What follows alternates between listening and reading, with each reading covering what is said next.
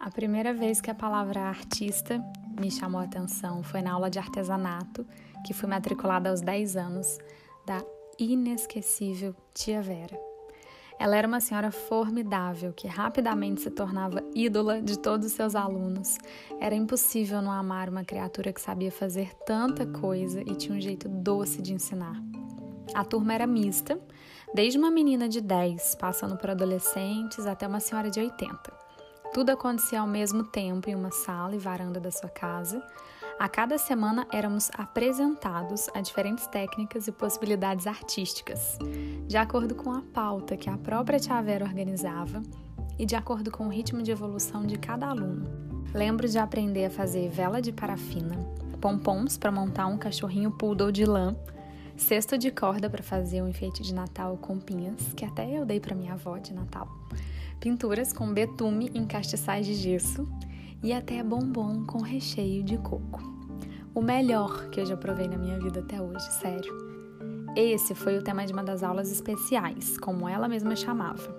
A aula especial era a licença poética da Tia Vera para ensinar o que ela quisesse, complementando o nosso leque de habilidades novas. Não é a coisa mais fofa?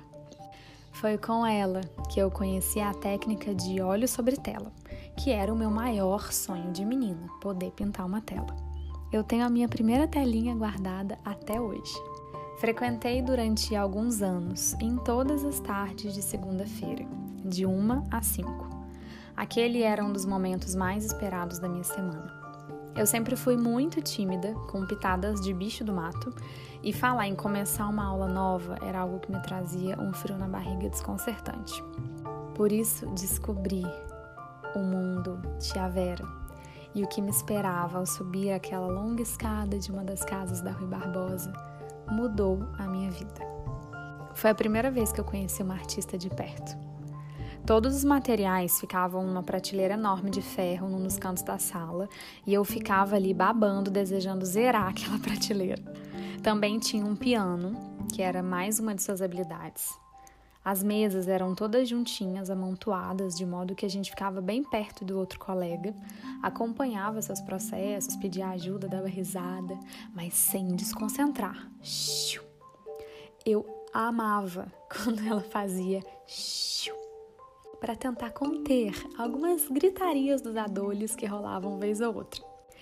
Eu amava especialmente porque eu sempre preferi o silêncio, concentrada, só treinando o que ela me ensinou. Sem auê. Continuo igual. Não me esqueço da sensação de quando ela chegava na minha mesa, pois sim, ela calmamente parava ao lado de cada aluno ao longo da tarde para acompanhar, tirar dúvida, amparar os processos. Como eu gostava de quando chegava a minha vez de ver os olhos dela pousados sobre a minha arte do dia. Sim, eu queria ser notada, eu admito. E ela gostava muito de mim e eu dela. Essa foi a primeira vez que eu senti que ali era o meu lugar, que existia um planeta, além das matérias de escola, que poderia preencher a minha existência.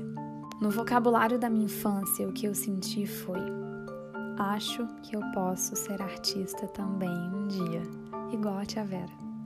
Ela foi a minha primeira inspiração. Ontem eu lancei a minha nova série de pinturas, os originais, e eu fiz uma live espontânea, como eu adoro fazer em dias de novidade, e durante a live eu recebi a pergunta, abre aspas, quem são suas inspirações? Fecha aspas. Respondi o que eu penso, gentilmente. E hoje eu tomei coragem e vim confessar algo pra você. Eu sempre me senti estranha respondendo essa pergunta e, ironicamente, essa é a pergunta que eu mais respondi em toda a minha trajetória empreendedora. E eu digo isso porque eu acredito, desde sempre, que minhas maiores inspirações estão no meu contexto de vida, nas pessoas que cruzam meu caminho, em quem eu sou e nas coisas que chamam a minha atenção. E isso vai mudando continuamente. É tão simples, mas parece que a gente não deixa parecer simples. Há alguns anos, o, entre aspas, artista digital é super cobrado para exibir sua lista de referências, de materiais, de fornecedor, de onde aprendeu isso, aquilo, quais livros leu, quais perfis de Instagram de artistas você indicaria. que dizer que eu me inspiro no meu modo de viver e nas minhas histórias parece ser esconder alguma coisa.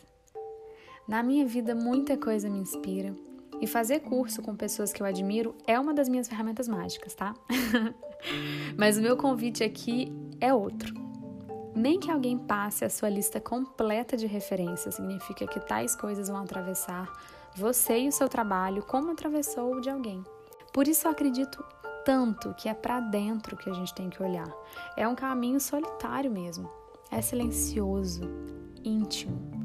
Eu tenho certeza que houveram outras Tias Veras na vida de muitas pessoas que hoje trabalham com arte e que porventura podem ter esquecido do valor que isso teve lá atrás.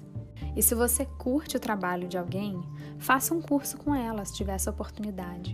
Ouça o que ela tem a dizer além rede social. Essa seria uma dica prática.